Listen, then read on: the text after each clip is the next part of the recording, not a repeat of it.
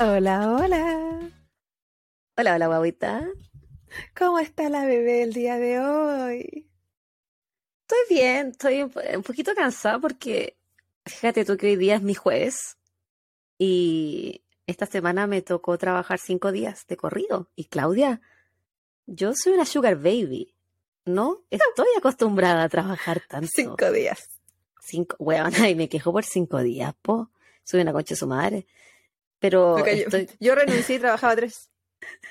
pero trabajabas 12 horas. Sí, Yo no trabajo 12 horas, no, es- no es lo mismo. Así que estoy como un poquito cansada porque mi, mi, mi cuerpo no está acostumbrado a este desgaste. Si yo trabajo un día y descanso tres. Qué bonito eso. ¿Y, Que sea para todo el mundo. ¿Y tú cómo estás? Antes de decir cómo estoy, quiero darle la bienvenida a todo el mundo que nos está escuchando el día de hoy. Bienvenido a nuestro podcast Copas y Crímenes. En el episodio número mucho, no, 12, si no me equivoco, de la segunda temporada. Puede ser. Puede ser el 12. Sí, sí, sí, el 12. Si el tuyo fue el 11, estaba editándolo. Welcome. To the jungle. Welcome to the jungle. Esperamos que estén, que todos se encuentren muy bien en sus casitas o donde sea que estén, si nos están escuchando camino a la pega, ánimo, ánimo con lo que se venga del día, si van de camino a la casa de vuelta, qué maravilloso momento cuando uno va de vuelta a la casa. Siento que la- el camino se hace más corto. Y Sí, si es siempre. que la estamos acompañando mientras están haciendo el aseo, el desayunito, lo que sea, mejor aún. Y a mí me gusta escuchar podcast cuando hago el aseo, me entretengo. Pasen nomás esa escobilla. Pásenla, pásenla. Póngale ánimo. Lustre con ganas. Lustre, que ni que fueran arreglando los zapatos. Pero lustre el piso. ¿no se dice lustre al piso? No. Tul. sé. ¿Tul? ¿qué dijiste tú? Yo no dije Pero tul. cuando uno lustra el piso, eh, pasa ahí el reluciente. Yo, ah, dijiste tú. El reluciente, pues, weón, en el piso flotante. Se lo- Yo, se yo digo trapear. ¿No? Yo digo trapear, Es un trapo. no. Mopear. Sí, la Bueno. Mopa. Pónganle ánimo lo que sea que ustedes estén haciendo. Si están limpiando el water, limpie bien ese borde con, con, Con pasión. Y si se lo están limpiando a su mejor amiga, como yo alguna vez lo hice con la Javi, háganlo con todo el amor. Que si tu mejor amiga, si tu mejor amiga no te lava el guate de tu casa, no es tu mejor amiga. Es lo único que te voy a decir. No es tu mejor amiga. ¿Me estás Guate de, no, para el público. Guate de, no, nunca te No, que pero- limpie la vida el guate. Y no lo haría. Cuando vivimos juntas, quizás lo hiciste porque sí hacíamos SEO juntas. Ah, pero porque vivíamos juntas, Sí, pues, mi amor. Y yo el que limpia, bueno, aparte el tuyo matrimonial, eh, el de invitado, weona. ¿Qué, qué, qué Sí, raja porque había una puso- fiesta. qué raja puso Había su una fiesta. Un sinnúmero de traseros. Yo, yo creo que soy una mierda perrita en demasiadas cosas en mi vida. Pero como amiga, a veces soy muy buena. A veces, tampoco siempre. Soy muy buena. Una excelente amiga. Ojalá pudieran Servicial. tener una, una amiga como la Claudia. No, sé, no, yo no soy tan buena amiga, pero soy servicial. Una amiga servicial. Yo te encuentro súper buena amiga. El hecho Ay, de que tanto. cuando Es que quizás no pides tanto. yo encuentro Piensa. que lo que tú haces por mí es mucho. Me cocinas, Ah. me limpias los baños, duermes con mi bebé, me haces el amor. Aguanto a tu marido. Ah, Y, y bueno, hay que tener paciencia con ese hombre. ese- ese- si hay un trabajo difícil en la vida, no es Amazon. No, señores. Es el Esteban. No. Es se, que él te odia. se portó bien la última vez. Yo no lo quiero pelar, Sí. pero se portó bien la última vez. Y si esa va se Se- repite, uh, Se portó bien la última vez porque él le metió cizaña a la bebé para que ella Ah. te enviara. Quizás fue eso. Era su él, venganza. él repartió el odio, dijo ya, a mí me toca ser amable porque la niña se está vengando en las noches. Con patadas en la cara. Y el agua Ay, la bebé. ¿Y ahora cómo estáis, po? Estoy, ¿sabes qué? Llegué a la conclusión el otro día conversando con mi hermano de que yo estoy envejeciendo por los dos. Que, Por por él. Porque, porque él se siente de 25, él es 5 años mayor que yo. Y, y yo estoy en los 70 con un dolor de espalda. Y creo que ni nu- nunca escuché a mi abuela con este dolor de espalda, ni a mi papá. Así que yo creo que voy como agarrando los dolores del mundo. Y se preguntaron por qué tengo dolor de espalda. No tengo idea. La abuela despertó así. desperté de esta manera y ahora no, no me puedo agachar, no me puedo mover. En algún momento en el pasado tuve este dolor de espalda en momentos donde tenía un estrés máximo. Yo creo que somatizo igual. Pero eh, ahora será, no sé, porque estoy desempleada, me dio estrés por fracasar, algo así. Postraumático. Este es postraumático, tenés tú. Pero Yo creo que, tú, me, duele eh, manejar, me duele bajarme del auto. Nah, creo, Claudia. Te lo juro. A lo mejor tenés como una hernia. Sí, bueno. Eh, no, es como en la columna baja sacro. Ese es el sector. En algún momento, la, la Kimi, años atrás, a mí me pasó esto en Chile. Ella me movilizó y todo, y me, hacía masajes acuáticos. Justo se fue conmigo al norte y me estuvo tratando mm. toda una semana y no había caso y se me quitó cuando volví a Chile. Entonces yo siempre he pensado que mis dolores de espalda baja tienen que ver con estrés porque en Chile siempre me estreso igual un poquito. Tengo, siempre voy con muchas tareas que hacer más que a disfrutar. Entonces... Sí, porque vaya a ver a mucha gente igual en tan poco tiempo. Y hay que repartirse, y viajar, y tengo amigas en diferentes partes, mi familia, y uno quiere cumplir con todo el mundo y aprovechar de ver a todo el mundo. Yo me siento culpable porque hay veces me junto con una amiga y la veo solo una vez y es como, puta, viajo una vez al año, ahora ni siquiera una vez, para verte un día. Igual uno se siente mal, ¿cachai? Pero es difícil repartirse. Ahora no sé si alguien me echará de menos. Quizás cuando la próxima vez que vaya voy a tener mucho tiempo para la gente que me quiera ver. O sea, no hay tanta gente en la lista. Voy a tener mucho tiempo libre. Para mi abuela. que no tiene opción porque no tiene, porque tiene Alzheimer, así que ni siquiera va a saber que estoy ahí. Pero no se va a tiene opción. No, no tiene opción de querer verme. Yo voy a estar ahí. Pero bueno, bebita, eh, ¿qué estás tomando el día de hoy? Hoy día estoy tomando una corona seltzer de eh, frutilla. Mm. ¿La has probado antes? Sí, es rica. Y agüita, porque tengo sed. Pensé que por la guatita. También. Pero ¿por qué tienes que revelar eso? se venía. se venía. Se venía. Estoy con problemas de digestión, chiquillo. ¿Y alias la cacas. Pero no quiero, no quiero seguir hablando de, de defecación en este podcast. por favor. Está bien, guardamos la intimidad a veces. Ya que me preguntas, ah, mi amor, yo estoy tomando mm, sangría. agüita. Sangría. Borgoña. Qué rico. Muy, es muy rica, dulcecita. No, yo compro. Es muy ah, la compraste hecha. Sí, es la misma marca. si es tan fácil. es la misma marca que compro el vino eh, rojo dulcecito. El ¿Eh? que, esta marca que te dije que era como un reggae que sale como un. Sí, sí, sí, me acuerdo. Un reggae afuera. un reggae. Un, un rasta, ¿Qué, ¿Qué, es un reggae? un reggae. Yo iba, a decir como jamaicano, por las banderas y los rastas y todo, como lo pintan. Ah, puede ser jamaicano. yo estoy desprendiendo una nacionalidad y no sé ni siquiera cuál es la bandera de Jamaica. Puede que no sea ni algo ni parecido. Amarilla, verde y negra. No, sí sé, pero no, sé, creo que no está en la, en la etiqueta. En fin, da lo mismo. O no es amarilla. sí. Eh, eh, pero la queda más rico a mí, ¿o no? Te queda rico, te queda rico. Pero a mí me queda más este rico que lo que estás tomando. Te queda todo más rico, mi amor. Mm, Pero este es muy, muy rico. Que me gusta se mucho. sepa. Sí, es muy, muy rico. Salud, amiga. Salud, agüita, salud. Con mi mamá nos gusta mucho la sangría, así que de repente en vez de comprar vino, compramos sangría, y tú sabes, económica, siempre económica.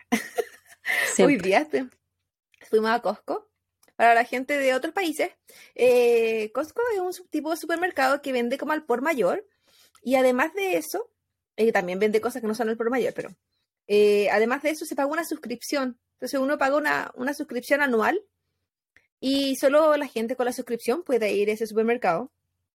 Y se supone que tiene precios más baratos, tiene, uno puede aprovechar otros beneficios como la benzina, tienen no sé, venden de lo que se te ocurra, desde electrodomésticos, computadores, todo, todo, todo, todo, Y se supone que es más barato que el resto. Entonces nosotros vamos como una vez cada dos meses quizás, porque como era el por mayor y nosotros somos solo tres, tampoco es como que usemos tanto.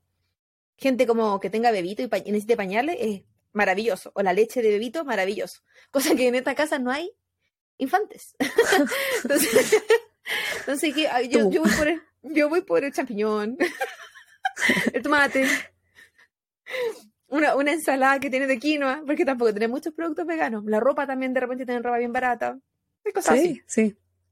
Y eh, esta, esta sangría específicamente no es, pero hoy día encontramos una, era un litro y medio por 8 dólares. Yo digo, "Uh, Un litro y medio. Por 8 dólares. Yo no me importa si esta weá está hecha del pichi de un señor de la calle, pero qué maravilloso precio. Claudia. Démelo todo. No lo he probado, sí. Pero le tengo fe.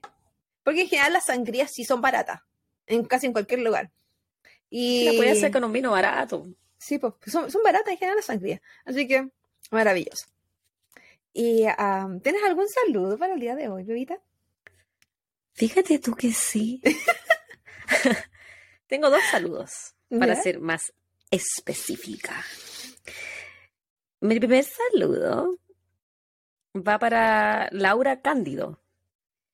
Ella es una argentina que nos ve en YouTube y el otro día nos comentó en Instagram.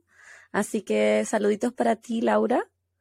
Y mi segundo saludo es para Yael Silva. Él nos escucha en Spotify, pero nos escribió que había ido a suscribirse a YouTube porque no estaba haciendo caso. Mira qué tierno, muchas gracias por tu suscripción.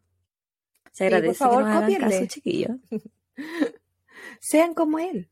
Y, y tú, Yo también Chan tengo dos saluditos para el día de hoy. Es decir, que te- tenemos muchos saludos. y en nuestro desorden mental tratamos de elegir dos eh, para cada episodio, pero se nos, eh, también se nos escapan muchos, muchos, muchos, muchos que hay. Se vamos intentando ponernos al día y saludando más y más gente. De los saludos que tengo yo el día de hoy, tengo uno para Felipe Bustamante, que nos escribió en Instagram. Él nos mandó saludos, una persona demasiado simpática y nos pidió este saludito. Así que un saludo muy especial para ti. Gracias por escucharnos, gracias por apoyarnos en el podcast y por tu lindo mensaje. Y y aparte por que nos está... sus recomendaciones Sí, eso te también. iba a decir, pues nos estaba mandando recomendaciones. Ya lleva, eh, ahora hace poco nos mandó una nueva. Así que vamos a estar atentos a tus recomendaciones. Y de hecho, Sus el recomendaciones episodio son un poquito trágicas. Hoy son terribles. Felipe, por favor, detente. El, el episodio de la Nacha, eh, de hecho, ese es un, un, eh, caso que él había recomendado. Y que lo tenía yo anotado para hacer en algún momento. Entonces, cuando la Nacha nos contó que lo, lo iba a hacer, ayer lo taché de la lista y agradecí al Señor que me la puso en mi camino porque qué terrible. Aún me tiene dañada. La vamos a invitar de nuevo solamente para que haga estos casos terribles. Sacrificada. Sí, es que, que no se me movían las pestañas. Yo casi lloré. Claudita, hay otro Me saludo falta un ¿cierto? Sí, me falta un saludo. Como que querían una pausa. Ay, Sí. ¿qué otra cosa? ¿Qué otra cosa quiere decir? como, Punto como la. Bendy. Ay, ay, ay, no. Ay, no. Ternurita. Eh, el otro saludo que le quiero mandar también es a una amiga también de Instagram. María José, su Instagram es eh, ga-majo. Que lo mismo, también escribió cosas muy bonitas, que nos escucha, nos apoya.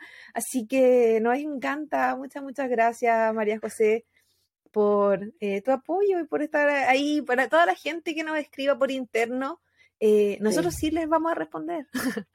y si ustedes necesitan un amigo que los lea, ¿Quiere un Sí. saludo?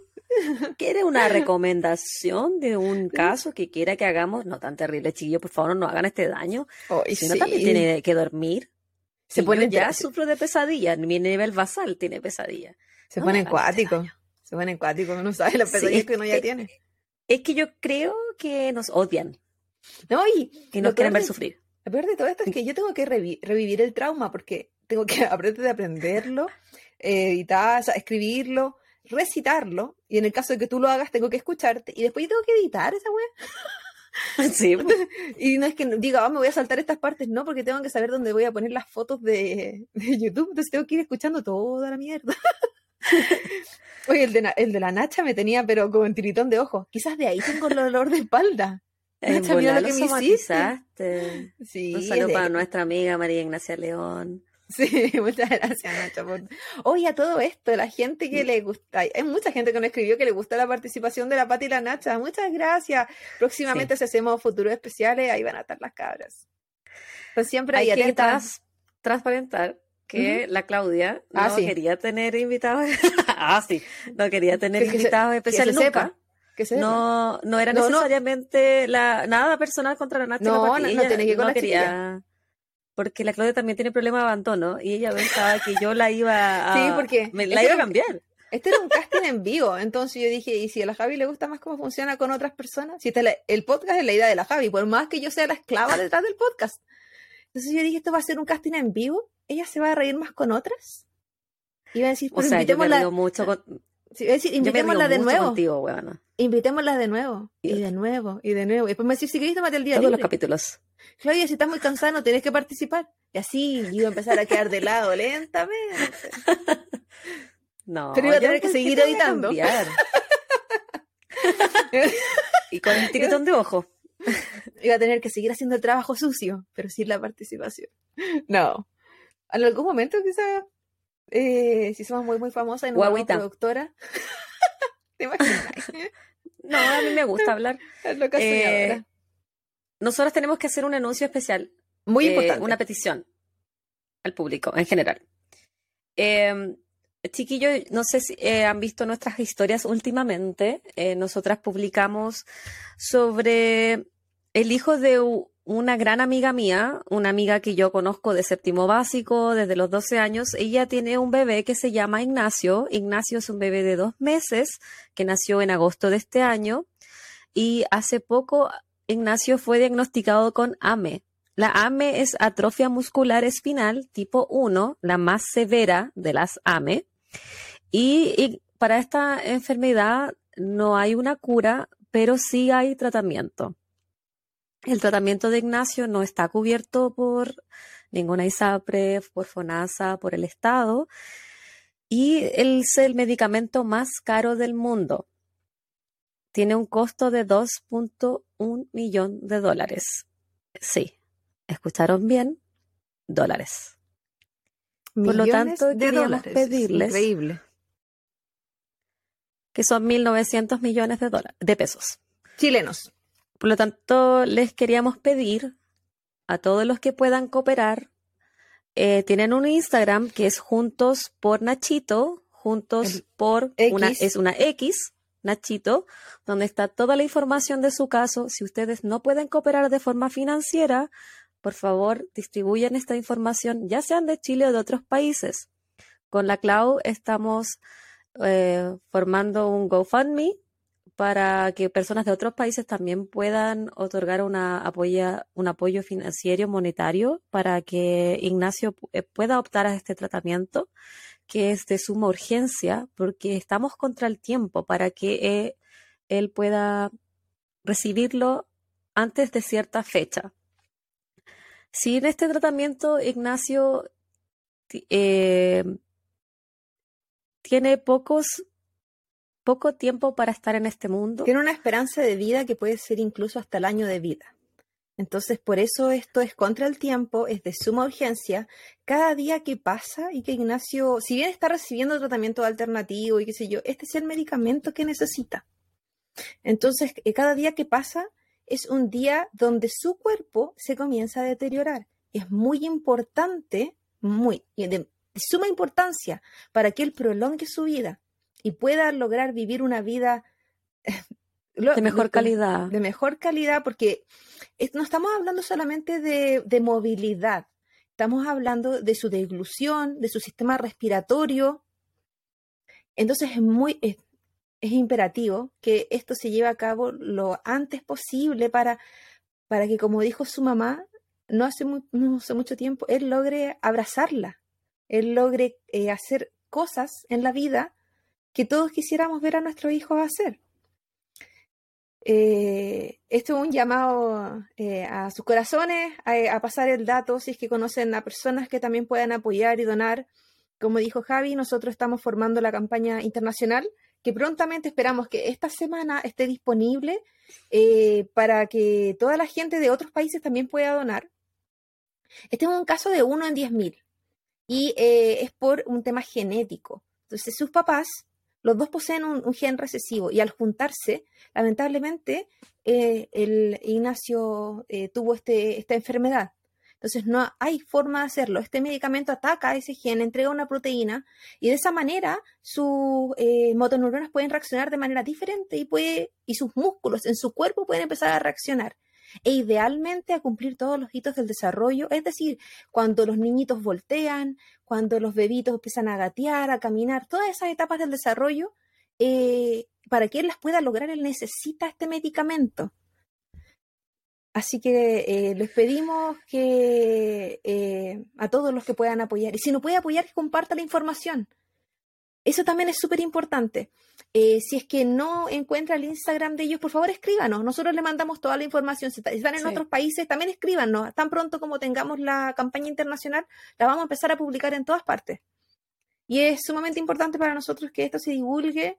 Eh, sus papás están con toda la esperanza, los amigos de los papás están moviéndose por cielo, mar y tierra, pero se sabe que esto es una lucha mm, eh, contra el tiempo, es una lucha también contra el sistema, porque cómo es posible que exista un medicamento tan caro, es una burla para la familia, una burla para las personas que sufran e-, esta enfermedad, que creen un medicamento que sea a este nivel de inalcanzable. Entonces, a la vez también ayuden en esta lucha contra el sistema, en esta lucha contra la injusticia social, porque no estamos hablando de unos millones, estamos hablando de miles de millones.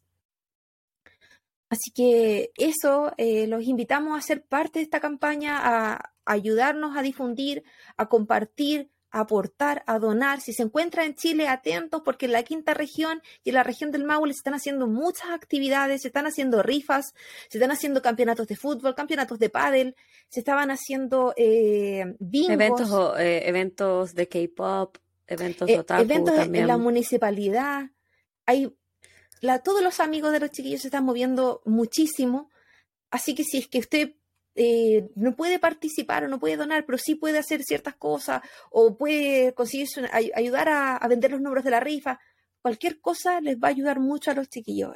como dijimos antes, es una lucha contra el tiempo. Nachito tiene dos meses de vida y, y, si, el ideal, el, el, ideal sería que esto se pudiera lograr antes de los seis meses para no tener deterioro en el cuerpo de Nachito antes de que él comience a tomar el medicamento. Así que por favor, invitamos a todos. Así que, chiqui. Y los invitamos una vez más. El Instagram es juntos por, el por es una X, Nachito. Em, si no lo encuentran, envíenos un mensaje. Nosotras estamos más que felices de compartir su, información y eh, esperamos su ayuda. Y si es que no es monetaria, eh, si es que no pueden aportar de forma monetaria, por favor distribuyan esta información. Siempre hay alguien que que nos puede ayudar a distribuir. Y mm, muchas gracias por su atención en este mensajito también. Sí, muchas gracias a todos. Que sabemos que no vinieron a esto. vinieron a, reírse con nosotras y escuchar de crímenes, pero a veces también nosotras es nuestro deber hacer un poquito de, eh, difusión de, cosas que están pasando en nuestras vidas y esto es algo que a nosotras nos ha afectado mucho en estas últimas semanas. Em, como amigas, como mamás, como personas, eh, es, importante difundir información de enfermedades catastróficas que no están cubiertas por los gobiernos. Así que sí, es, alternativa. Claudia, y la ¿te ha pasado algo bonito? Dolor de espalda, ya te dije, porque puro he sufrido esta semana, que también es otro tema. Pues. Hemos estado muy atentas al caso de nuestra amiga y, y egoístamente también eh, sentimos mucha pena de la situación y de todo lo que está pasando, porque nos ponemos en su situación. Eh, la familia de Nacho ha sido extremadamente perra, extremadamente eh, ha actuado súper rápido, yo lo admiro con la vida y en, y en esa admiración yo les mando demasiada fuerza si en algún momento nos llegan a escuchar y si en algún momento alguien de los amigos eh, decide también ser parte de esto, que por último vayan y les manden mucha fuerza y que los cabros los necesitan con todo. Además de eso, eh, hay otra información que tengo que dar. Y es que hicimos una pregunta en el Instagram hace un par de días sobre ah, qué, eh, porque como se nos ha ido de las manos la introducción, a veces pasa, sobre todo en el último episodio, pero cada uno sale, tengo que editar ahí, recortar la vida. Vamos a decir hola, hola, y se va a cortar la cuestión, tanto que cortar en ese capítulo. Entonces, eh, preguntamos si es que acaso querían saber eh, el minuto exacto de donde parte el caso, porque sabemos que hay mucha gente que en verdad no le interesa nada nuestra, nuestra vida y nuestras eh, cosas. Qué lamentable por ustedes. Mira, que se pierden. Ah, pues, weona. Come, di lo que tenemos que decir. Mira, ya llevamos 25 minutos. ¿Qué te dije yo? No más de 30. Me Ya, pongo pues, estoy a tiempo, estoy a tiempo. Estoy a- a- estamos, a- estamos bien, loca. La cosa es que eh, lo que vamos a comenzar a hacer, ah, hoy agradecemos mucho a toda la gente que nos respondió que no, que no lo querían porque le encantaban la chimuchina que hacemos en los primeros minutos y la cuestión. A mí también me El encanta. chisme. El chisme. Eh, pero para todos los que, que pusieron que sí, o para los que pensaron que podía ser bueno para otras personas, porque incluso para ellos no les interesaba, eh, en la descripción de cada episodio, ya sea que usted lo vea por eh, YouTube o lo escuche por Spotify o, o por el- la plataforma que lo escuche, cada episodio tiene una descripción. Entonces usted se puede meter a ese lugar y va a ver que vamos a indicar ahí en qué minuto parte el episodio, del, o sea, el caso, la historia para que usted de esa forma vaya directo y no, no nos tenga que escuchar. Que perdía en su vida. Pero Weona. Tienes que respetar la diferencia de opinión de algunas personas. Yo, por ejemplo, algunas veces escucho podcast y sí me salto la introducción. Y no es porque no me guste la gente y no me guste escuchar lo que quieren decir, sino que a veces estoy apurada y solamente quiero escuchar el crimen. ah, no, a mí, no. A mí no. Pero es que en general también yo escucho casi pura, puros podcasts que son de más de chimuchina. Entonces, me salto, hay un podcast que no me gusta la introducción que una canción.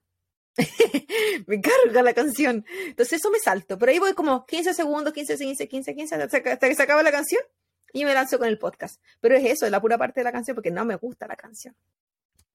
Eh, pero del resto, no. No, tengo tantos podcasts, porque me fal- les falta más a mi vida. Y bueno, algo más que agregar, amiga, antes que nos lancemos. Oh, tú me ibas a contar No, una vale. historia, no me la contaste. Ah, pero te la puedo contar al final. Si quiere escuchar la Con- historia de la Javi y su desnudez en público, espere al final del episodio. En este episodio, es que quiero hacer, quiero hacer la intro cortita. En este episodio vamos a contar algo bonito al final. Porque me diga Gracioso. que lo que me voy a contar es horrible. Eso, no fue bonito. Me pasó algo gracioso, chiquillo. Sí, yo siento Me tuve que prácticamente desnudar desnudar, en público. pero dijo Arjona, desnuda que la naturaleza no se equivoca. Y si te hubiese querido con ropa, con ropa hubiese, hubieses nacido. Y si Arjona lo dijo, así es. Eh, Pero no ahora, porque está funete. Está, está como. mm, mm. Pero antes, sí. ¿Verdad? Es que se han mandado unos comentarios machistas en recitarles. Pero. Oh. Sí. Pero fuera de eso, yo igual me sé varias de eso. canciones porque son como 10, 10 CDs que Fanática. le po. regalé a mi mamá alguna vez cuando y viajábamos a Toncoy, pues, se llora en el auto escuchando Arjona. Así que con mi hermano íbamos con las manos arriba. en la parte de atrás. ¡Mujeres! ¡Que nos ponemos! ¡Si no podemos, no existe! Oye. Oye, que te lo inventamos por ustedes. Y ahí mi mamá emociona. ¿Mm? Estoy lista. ¿A dónde me vas a hallar el día de hoy? No hemos ido a este país. Eso me ha gustado al menos. No he repetido países. Ah, sí. No, pues no he repetido. ¿Cuál Yo puro que repito ciudades. Chi- Chicago, Hoy Chicago, sí. Chicago. Illinois está acuático, nena. Brigidus. Sí, es que acá está muy acuático. Déjame centrar este Word para lanzarme. Céntrese, guaguita.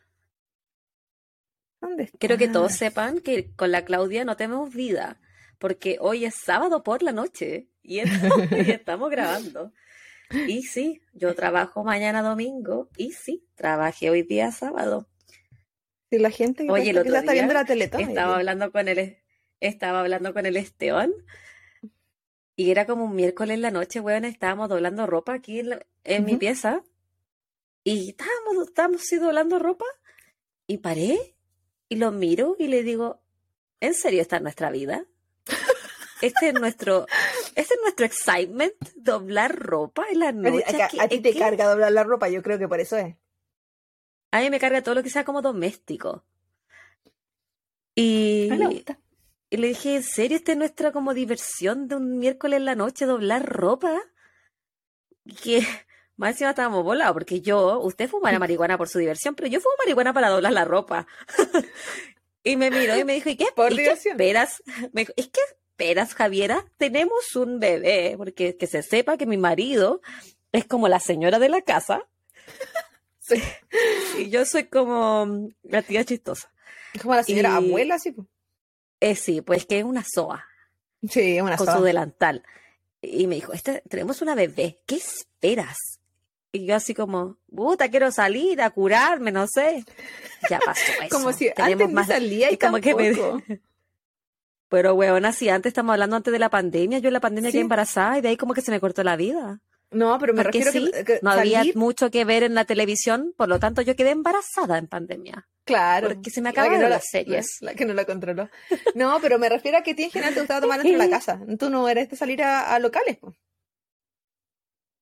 A mí, a mí me En su en momento, es que, es, que no. es que acá era más caro.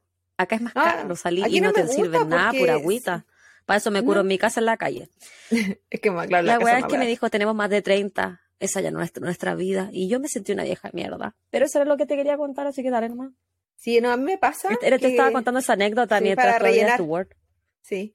A, Sí. A, mí me, a mí me pasó ayer. Era viernes de la noche. Mi mamá había salido donde su hermana, que vive a unas cuadras de nosotros. Mi papá estaba durmiendo de temprano. Y yo estaba en mi pieza con mi perro. Y es como, esta es mi vida. Wow.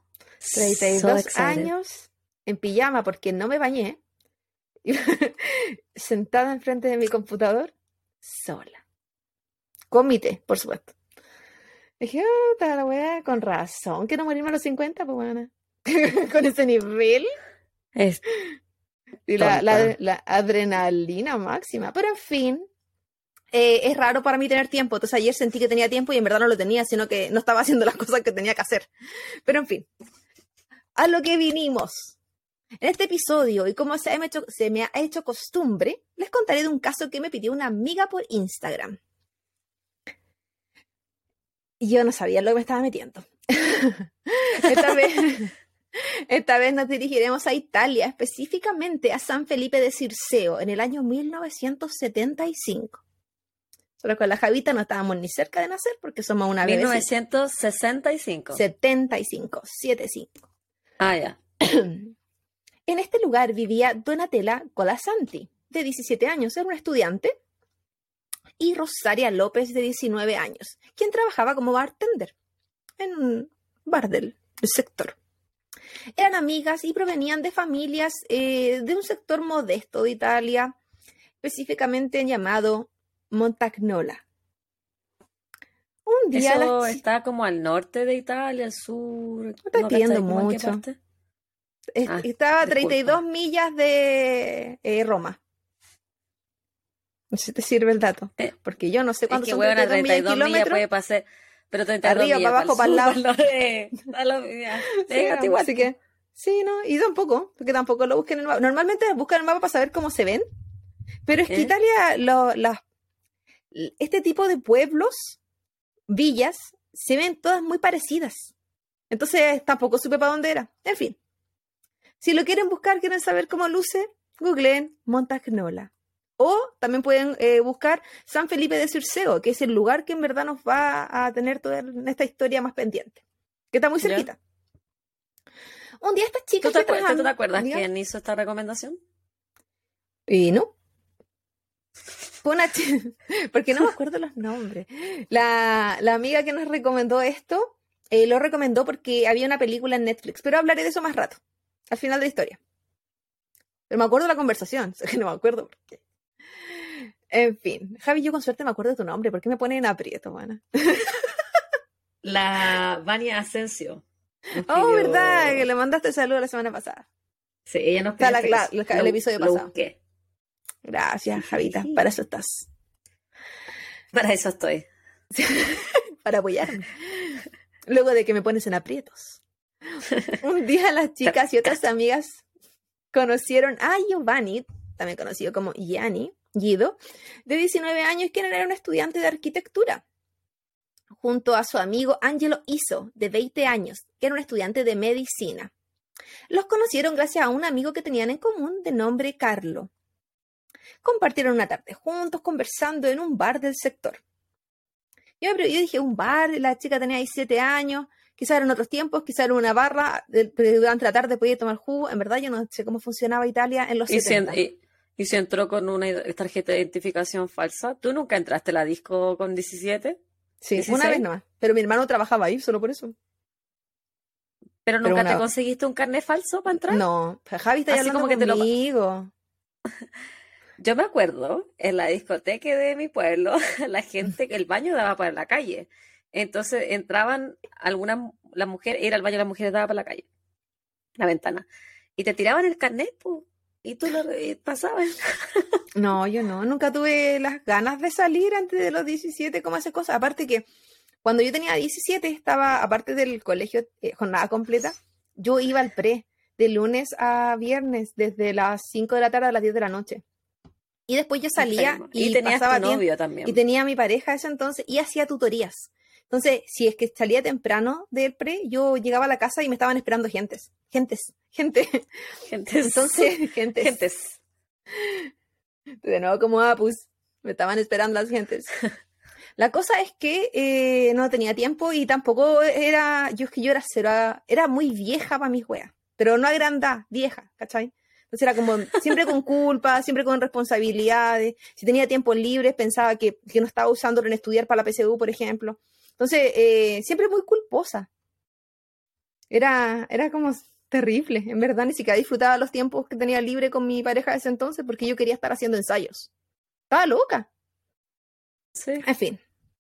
Pero no, y salir a carretear así como locales de gente grande, entre comillas. Si yo nunca acepté, yo cumplí 18, yo sufría y decía, pero si yo no soy, tengo, tengo 18, como 15 en mi cabeza. Que no estaba muy lejos. Bueno, si yo viajé a Hannah Montana, yo no quería salir a disco. En fin. La cosa es que compartieron esa tarde juntos, la pasaron súper bien, eh, fue una súper buena idea, se supone de su amigo Carlos, presentarlo. Estos chicos eran de muy buena situación económica y ¿Todos? provenían O los, los hombres hombres, nomás. los hombres. Eh, Ellas te dije que eran de barrios modestos. Ah, bueno, no te escuché esa parte. Sí, pues dije Montagnolo era un sector mode- modesto de Italia. Y tú me empezaste a preguntar si va al norte o para el sur. Ah, no distrae. atención. No, no te tomé atención. ¿Qué quieres que te diga? Pero sí iba a preguntarme para el norte o para el sur. La cosa es que el sector de que ellos provenían, de mucho, mucho dinero, era también conocido como la Roma Bene, porque era la parte buena. Sin embargo, Angelo, detrás de esta personalidad cautivadora que él tenía, escondía un pasado con problemas con la ley. Si bien él provenía de una familia millonaria que vivía en Parioli, uno de los barrios más lujosos y exclusivos de Roma, desde los 13 años él pertenecía a una asociación política de estudiantes de extrema derecha neofascista y usaba Ah, el poder, sí, usaba el poder que esto y su dinero le entregaban para cometer crímenes tales como violación, robo y homicidio, de los que por supuesto, gracias a su situación política y social, salía libre, de polvo y paja, como se dice. Al momento de conocer a las chicas, él tenía dos causas por violación de las que había recibido una sentencia de dos años y medio, pero que solo había pagado por dos violaciones, pero que solo había pagado un par de meses. Te aseguro que esos par de meses ni siquiera fueron adentro porque no explicaba. Porque eh, tenía Puede haber sido dos meses de servicio comunitario. de, de firma. tenía, eh, ¿cómo se llama? Era la, la- la desigualdad propia de alguien con mucho poder. Durante esa tarde se conocieron y Yanni y Angelo se mostraron educados, encantadores. Entonces las chicas se sintieron súper cómodas, como que la estaban pasando en verdad súper bien. Como esas veces que uno sale y conoce gente y es como que buena onda. Y eh, aparte que no eran solo ellas, había más amigas de ella, entonces tampoco era como que se, fuera una cita, ¿me entendí? Era como más ambiente de amistad. Y ellos la invitaron a una fiesta. En esa oportunidad específicamente Donatella no podía, por lo que eh, dijeron, ah, entonces para la otra, y acordaron volver a juntarse el lunes siguiente. La invitación consistía en ir a una fiesta, pero esta fiesta es como en casa, y que se iba a dar en la casa de un amigo que tenían en común Yanni y Angelo. El nombre de este amigo era Andrea Guira. Andrea eh, tenía 22 años y al igual que sus dos amigos provenía de una familia adinerada. Muy adinerada. Estaba hablando de gente que tenía mucho poder en, en Mm. esa época. Era hijo de un famoso hombre de negocios y campeón de waterpolo de la época en Italia. Y al igual que Angelo, Andrea pertenecía y simpatizaba con grupos de extrema derecha neofascista desde muy temprana edad. Había sido detenido a los 16 años por participar en protestas de extrema derecha que eran más eh, del tipo hay que tomarse el poder, de ese tipo de protestas. A los 19 años había sido denunciado por amenazas con armas y daños agravados y al año siguiente había sido arrestado y sentenciado a cinco años por robo con arma y allanamiento de morada, crimen que cometió junto con su amigo Angelo, el Violeta, el violador anterior que estábamos hablando, del que claramente salieron libres debido a que dos años después estaban juntándose con estas chicas. O sea, tampoco había pagado por sus crímenes el no hay nada de justicia en ningún en ninguno de los crímenes que ninguno de estos gallos cometía. Ninguno de los que ellos tenían en sus bolsillos. Pero las chicas no sabían si eran chicas sencillas. Piensa que una todavía estaba en el colegio, la otra trabajaba de mm. bartender en un sector eh, del, de ahí. Solo, van a saber ellas. Pues si cuando uno conoce gente, tú no le preguntas si estuvieron presos, si cometieron algún crimen. No, eso y, cuando uno conoce gente a través de, otro, de otros amigos tampoco. Es como si tú me presentas a tu amigo, yo no empiezo, no sé, como que no, no, no entra en ese tipo de cosas. Conoce La tarde del lunes 29 de septiembre de 1975, las dos chicas fueron a esta cita que tenían eh, con estos chicos. Eh, otra amiga, fuera de Rosario y Donatella, eh, a última hora dijo, ¿sabes qué? No puedo ir. Y no fue. Por lo que fueron estas dos chicas solas. Voy entusiasmada pensando que iban a pasar un momento muy agradable. Fueron recibidas por Angelo y Jenny. Ellos le explicaron que Carlos, el amigo que tenían en común, los había invitado a su casa, por lo que irían a ese, a ese lugar. Todos juntos se fueron a camino a la casa de Carlos. Se suponía, iban en el auto de uno de los chicos. En el camino pasaron a un bar. Estamos hablando de 1975. Entonces, eh, para llamar por teléfono tenían que ir a lugares específicos, ¿cierto? Entonces, ¿por qué no llamaron desde la casa? No tengo idea. Pero la cosa es que pasaron a este bar y ahí Gianni dice que habló por teléfono con Carlos y que Carlos le dice que él no estaría en su casa, pero que fueran de todas formas que podían pasar la tarde ahí, no había ningún problema.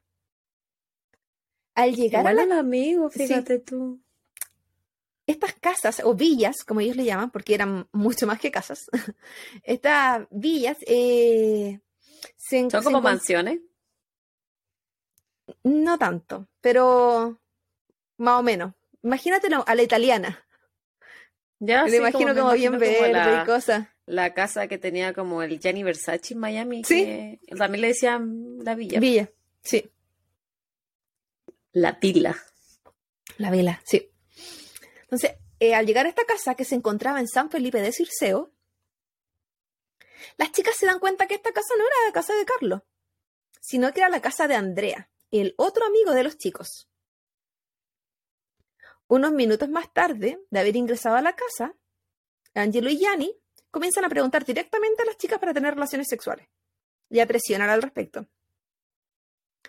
Las chicas se negaron inmediatamente y este rechazo por supuesto, no fue tomado de buena forma por aquellos chicos que anteriormente habían sido extremadamente educados y que ya habían perdido completamente el papel con el que se les había presentado.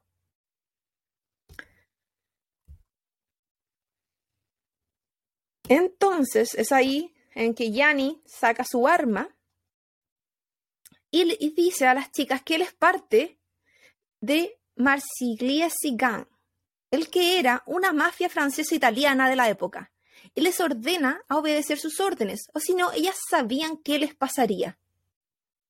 Además, les comenta que el líder de la banda, que era muy conocido en esa época, eh, porque era, si bien las mafias, uno no sabía quién, quién, quién estaba, si sabían los nombres de los líderes. Eh, y venía en camino, iba a llegar a, esta villa. Asustada y sin saber. eso no era verdad, po que, que eran parte de, la, que eran parte de la mafia, no lo sé, Rick, pero lo de otro, eh, sí era mentira, no venía esa persona. Pero también te lo voy a decir más adelante. Asustadas y sin saber qué hacer o a dónde ir, las chicas fueron obligadas a desnudarse. Luego fueron violadas por Gianni y Angelo y posteriormente encerradas en un baño a la espera del líder de la mafia, quien no era realmente el líder, sino que era Andrea, el dueño de casa. Pero ellas no sabían. Las chicas permanecieron encerradas en el baño durante toda la noche. A la mañana siguiente, Angelo fue a revisarlas y se dio cuenta que habían roto el lavamanos en su desesperación por salir del lugar. Esto lo enfureció y en un ataque de ira golpeó eh, violentamente a ambas. Luego las separaron para continuar la brutal golpiza por separado. Horas más tarde, llegó Andrea, el dueño de casa, diciendo ser el líder de la mafia Marsigliesi. Ahí los hombres comenzaron a drogar a Rosario y Donatella, con lo que se describía eran inyecciones, pero ellas no sabían en verdad ¿Heroína? qué le estaban dando, ellas no sabían. Y tampoco se indica, que, no se indica qué es lo que le metieron, solo ellos sabían lo que le estaban metiendo. Las violaciones y torturas continuaron sin parar. Tomaron recesos donde, por ejemplo, Gianni salió a comer con sus padres, mientras los otros dos seguían torturando a las chicas. Luego. ¿Sabía qué tipo de torturas le hacían? Golpes, maltrato. Discúlpame.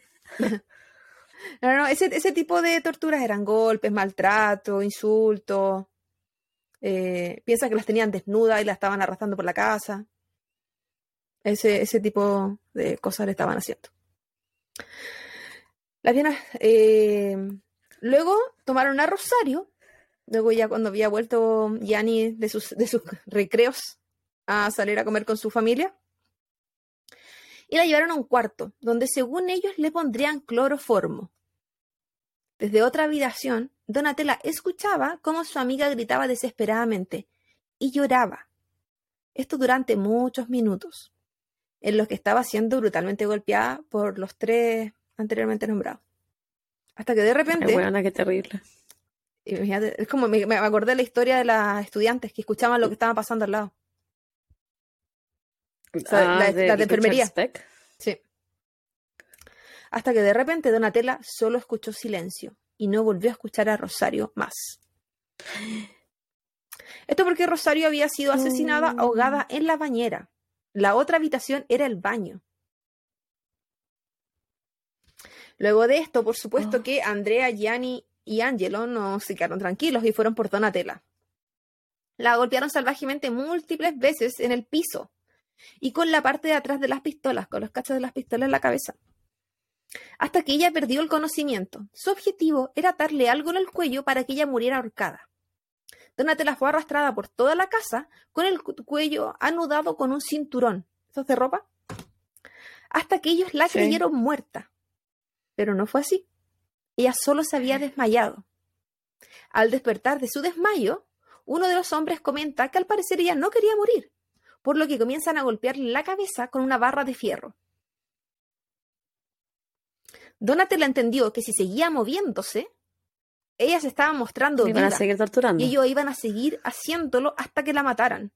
Por lo tanto, dejó de moverse y pretendió estar muerta. Su actuación fue creíble por, los, por estos hombres, los que tomaron su cuerpo y lo dejaron junto al de Rosario, al interior del maletero de, la, de un auto que tenían ahí, el auto con el que se andaban transportando, que era un Fiat 127, un auto pequeñito, pero para la época en Italia era como lo, lo, moderno. Los, Estos hombres se arreglaron y se fueron a cenar a un restaurante en Roma. ¿Y dejaron el maletero como cerrado? Sí. No, en este mismo auto ellos eh, tenían a las chicas adentro del maletero y iban adelante. No, sí, sí, sí, pero dejaron, ellos se fueron a comer y dejaron el auto cerrado, así como que ella no, no había aire, no se podía escapar. Eh, ellos estaban en esta villa, metieron a las dos chicas al maletero, se subieron al auto, manejaron 32, 32 millas, llegaron a este restaurante en, en Roma, se bajaron del auto y déjame terminar. Entonces, sí, todo lo que me dijiste. Sí, pero es que no, yo solo quería continuar la historia. cerrado. Sí, pero es que ya venía a mi parte y tú me estás interrumpiendo. Ya. Porque me adelantan la historia y tan cortita, no es necesario. Ah, Entonces, cortita. sí, súper cortita. Y tenía todo escrito para darle suspenso. Entonces se arreglaron, se fueron a cenar a un restaurante a Roma. Esto luego de haber eh, tenido 36 horas de violaciones sexuales reiteradas, torturas y golpes brutales, como que nada hubiese pasado en su vida. En el camino, Donatella los escuchó reírse y hacer bromas sobre ellas muertas. Cuando se dio cuenta que ellos se habían estacionado y abandonado el auto, Donatella comenzó a gritar. Gritó lo que más pudo. Y esto llamó la atención de un peatón que estaba pasando por el sector, el que prontamente alertó a la policía. La policía, a través de la radio, le avisó a una patrulla. Y el mensaje este fue escuchado por reporteros. No sé si te acuerdas que en ciertas eh, series, como, creo que hasta los Simpsons, como que uno puede señal, eh, poner, sintonizar la señal de la policía y podías escuchar lo que ellos Sí, pues, sí hablaban. se puede. Ya, eso mismo, Sí, se hacían puede. los, sí, eso mismo hacían los reporteros en ese entonces. Y si bien la policía había dicho en clave lo que estaba pasando, que había sido algo como eh, hay un gato encerrado, algo así, ellos entendieron por dónde iba la historia y los siguieron. Porque aparte que dicen en, en las calles tanto y tanto. Entonces la policía sabía dónde tenía que ir, los reporteros, por lo tanto, supieron dónde tenían que ir. Los reporteros llegaron al lugar junto con la policía y tomaron el momento exacto cuando la policía abre el maletero y ve a Donatella sin ropa, en shock y golpeada, junto al cuerpo de Rosario, Oh. sin vida. Donatella fue inmediatamente sacada de ahí por la policía y hospitalizada por todas las heridas físicas que tenía, incluyendo fracturas en su rostro. También ella continuó con terapia psicológica, de la que se dice nunca logró recuperarse completamente. Gianni Pero, weón, ¿y quién? po? Sí. Gianni O sea, Giangelo- una queda traumada por menos. Sí, esa- eh, yo pienso en el caso de la niña que tú contaste, que también, bueno, ella vivió, vio a muchas, a muchas eh, que le estaban haciendo lo mismo y ella se salvó porque se escondió a la enfermera. Mm. En el caso de ella, esta se salvó porque la creyeron muerta. Entonces, súper complejo. Eh, yo me imagino que el, ver a la gente, o sea, ver las caras de tus torturadores, ver las caras de la gente que te está haciendo un daño tan profundo, sin remordimiento alguno, burlándose, encontrando gracioso abusar de ti, de tu amiga, de turnarse, de, que tu cuerpo sea un objeto de burla, que te arrastren por el piso con un cinturón en el cuello porque quieren matarte, siendo que esta era la persona que tú habías conocido unos días antes y que encontraste que era súper caballero. Nunca imaginaste. Aparte de eso, estar encerrada con el cuerpo de tu amiga que está muerta. Sí. Y sin saber cuál era el siguiente destino, porque yo me imagino que si las tenían ahí era porque la siguiente parte era enterrarla. Mm, sí. Entonces, ella tuvo suerte de que quisieron ir a comer los psicópatas, Bueno, es enfermo. enfermos. El hecho de que tú estés matando a alguien y digas, hoy me voy a comer con mi familia, me voy a comer como que no pasó nada y vuelvo a seguir haciendo esto. Pero también hace sentido el hecho de que ellos ya hubiesen sido altamente violentos desde muy temprana edad. Sí, tenían un prontuario. Entonces para ellos no era algo nuevo, ya, ya eran insensibles ante otro ser humano, quien co- consideraban, consideraban como inferior. Quizás por qué razones, quizás siempre pensaron, ah, estas son las cabras porque las vamos a usar, porque son eh, menores, porque son más indefensas, porque vienen de familias de, de estatus social diferente al de nosotros, perfectas para ser usadas Mm. en sus cabezas enfermas. Porque son mujeres. Entonces ma- lo- las ven como débiles. Tengo una sociedad súper machista en esa época. o sea, extremadamente religiosa. Una política súper, súper ¿En marcada esa también. No, pues. Hasta ahora sigue siendo extremadamente religiosa. Pero en esa época yo creo que era aún más porque No, me aún refiero no existían ciertos cuestionamientos. Ah, sí, pues. Es que el hecho que yo siento que sea extremadamente religiosa también tiene que ver un poquito con el machismo. Está como calma de la mano. Y fascista. Sí, porque aparte esa es la cuestión. Por eso yo no- también tienes no- que ver con el machismo. Sí, por era como, ¿qué más? Y, y tenían esa mentalidad desde que tenían 13, 16 años, entonces era como... Y no solo pensaban así, sino que participaban. Habían estado eh, detenidos por razones similares. Tenían conflictos con alma. Y muchas, para mí al menos, si ellos lograron llegar a estar detenidos por cosas así, significa que cuántas veces antes quedaron, eh, como que salieron libres, sin Mm. haber tenido que pagar nada. Como que no, me, no es como, ah, fue la única vez que lo hicieron. No, porque después siguieron. O sea, ahí había mucho más. Pero la injusticia continúa, amiga. Gianni y Angelo fueron arrestados muy poquito después de la, el descubrimiento del eh, Rosario y del cuerpo, o sea, de- del cuerpo de Rosario y de Donatella. Pero Andrea escapó, el dueño de casa. El que se dice era, el, era el- eh, específicamente el autor de la muerte de Rosario. Imagino yo que los otros tienen que haber dicho esa cuestión. Y como este no apareció también. Porque Donatella, que era la que estaba viva, no, no estaba en ese lugar, así que tampoco tenía cómo saberlo. En julio de 1976, los tres fueron sentenciados a cadena perpetua, incluso Andrea, quien estaba fugitivo. Andrea se había ido a España y había cambiado su nombre por el de Máximo Testa de Andrés. Se había enlistado como soldado en la legión extranjera de dicho país. O sea, ahora era, era milico de otro país. ¿Y ¿De dónde? así eso? Plata, poder, política. No, pero ¿cómo la- enlistas en el...? Porque era como el ejército de España, ¿o no? Claro, pero era- O la, o la legión extranjera es distinta. quizás es ¿O tiene distinta. algo que ver con Eh, la, Sí, sé que era para, era- este tenía que ver con la Europea? Puede ser, tenía que ver para participar en guerras civiles. Eso es lo que leí sobre la Legión extranjera. Pero mucho de historia yo no sé. Si sé que Ah. alguien de los amigos no quiere explicar sobre ese tipo de historia, porque yo no cacho mucho de la historia europea. Pero es para ser otra sincera. ignorante, pero a cagar. Sí, siempre. eh, y eso que googleé un poco, pero tampoco entendí tanto la verdad, para ser sincera. Pero yo creo que en el caso de él, él se cambió el nombre. Al cambiarse el nombre, él puede haber estado con un eh, carnet de nacionalidad eh, española, po. No necesariamente tendría que haber seguido siendo italiano. Por más que Es se verdad. llamara Máximo Testa de Andrés, que me suena mucho más italiano que.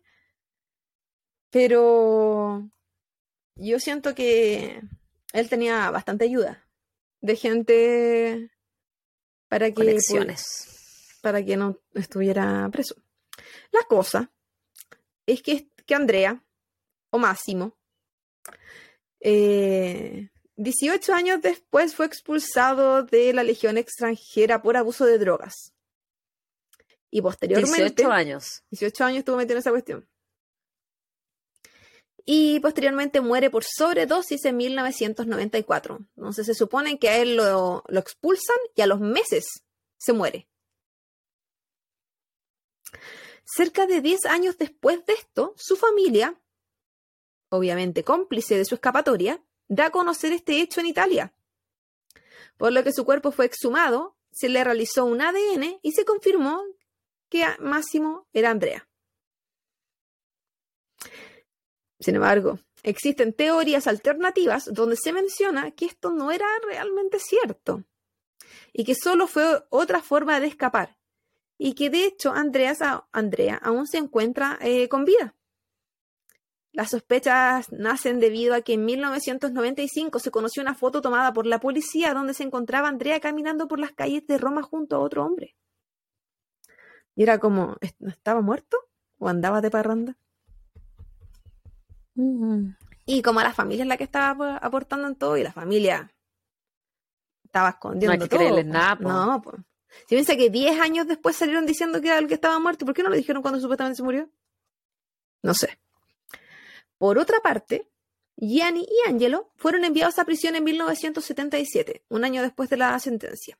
Tienen que haber estado como en custodia, me imagino.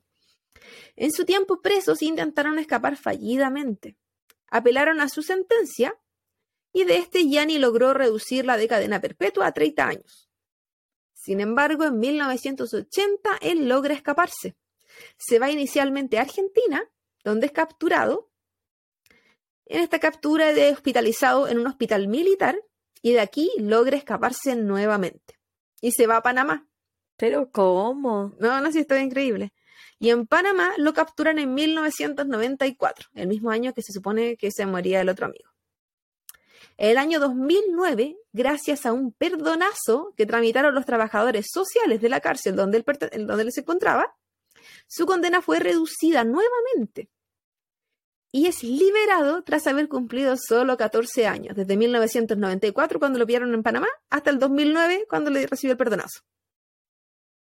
A pesar de sus múltiples escapatorias, el asesinato y la tortura. Y actualmente vive libre en Roma. Pues concha de su madre. Con mucho dinero, por supuesto. Libre pero sin penuria. Sí. Y probablemente más derechistas que la mierda aún. Porque tú crees que que estaba en un hospital milico era coincidencia y que de ahí se pudo escapar era coincidencia. no, señor. Sí, pues, aún. Eh, tiene como 48 años, una vez así. No, pues más. Si en el 70 tenía Ah, no, pues estoy, estoy tonta. Estoy pensando. estoy pensando que nació en el 75. ¿Nada que No, pues 72 tenía como 20. ¿Qué edad tendrá? Deben tener como 60 y tanto. Son un poco mayores que mi Panamá. Por su parte, Angelo, en 1993 logró escapar luego de dos intentos previos donde había claramente fallado, uno de ellos con el otro cabro. Y se fue a Francia, y es en París donde fue prontamente capturado. Le habían dado como un permiso de salida y él dijo, Tat, esta es la mía, agarró ese permiso y se fue a Francia. Y es como que supieron al tiro. Pero y lo capturaron. un permiso de salida? ¿Qué clase de cárcel brasileña es esa? Yo no sé, habrá sido un permiso de duelo, no tengo idea de qué tipo de permiso habrá sido. Pero le habían dado un permiso de salida y él aprovechó ese permiso y se fue a otro país. Y es como, él no sabe que Europa está todo conectado. Hasta yo lo sé. En el año 2004 fue liberado de forma condicional. Porque sí, Brasil. lo Brasil. En un semi-régimen. En este podía salir a trabajar durante el día, pero tenía reclusión nocturna. Entonces en la noche debía volver a dormir a la cárcel. Durante su libertad. ¿Qué clase de Brasil es este? Pregunto otra vez. Sí, yo pensé lo mismo. Los brasileños le enseñaron a, a los o sea, a los italianos.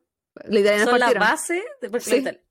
sí, pues son la base de la justicia, entre comillas, brasileña. Durante su libertad, y afírmate los chitecos, en abril del año 2005 mató a dos mujeres. María Carmela y Valentina Mayorano. ¿What? Así nomás. Por lo que en el año 2007 fue sentenciado a cadena perpetua nuevamente.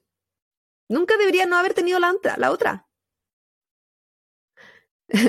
Qué absurdo todo esto. En el año 2009. No, pero que sí, esto siempre puede empeorar. En el año 2009 comenzó una relación con la comenzó una relación con la periodista Donatella Papi. Como mi papito, el, mi perro, por si acaso. ¿Otra Donatella? Otra Donatella. Sí, cuando leí Donatella dije, pero ¿cómo? ¿Cómo la otra va a ser tan loca? Yo, sé que quedó con problemas, pero no, era otra. Yo casi que me iban a atacar el corazón cuando lo leí. La otra era artista, escribía y pintaba. Eh, con quien se casa en el año 2010. Ella dice que cree en su inocencia y que lo ayudará a salir en libertad, que va a luchar contra la injusticia que se estaba cometiendo contra él. ¿Cuál de todas? ¿Cuál de todos los asesinatos y tortura, amiga? ¿Qué injusticia? Weona, la injusticia contra el resto del mundo, no contra él. De hecho, tuvieron una mini break entre el, como en el año 2011, donde ella dijo que ella no lo podía ayudar porque habían cosas políticas que estaban por sobre ella y que ella ya no quería estar involucrada en eso. Meses después volvió con él y dijo que no, que ella tenía que seguir luchando por la libertad de su pareja. Ella igual de enferma que él. Extremadamente. Y yo digo, estuviéramos hablando, no sé, qué hombre más delicioso. Ya verás las fotos, Dios. Pero yo igual pienso, este loco, este loco sigue teniendo plata. O a ver, es que. Entonces puede ser. Mi mamá. Pero la plata la endulza. No, yo digo, porque yo siempre he dicho un sugar, que no quiera sugar, más si está preso mejor aún porque era ni que verlo, entre tantas cosas. Pero yo siento que no podría recibir plata de él. No, no puedo. No, porque violador, torturador, No, asesino, no puedo. puede. No, no, no, no. Dije un hueón de lavado de, plata, algo así, ¿cachai? Pero no esto. No. No. Ay, tú, Esta sí, esta sí tienes es plata tus mala vida. No, hay dignidad. Yo tengo ya más, más requisitos que la mierda. Pero no, no voy a caer en eso. Y bueno, sigo con la historia del chiquillo. Y luego, aparte de su historia amorosa, él no dejó de aparecer públicamente, no señores, porque es siempre vigente.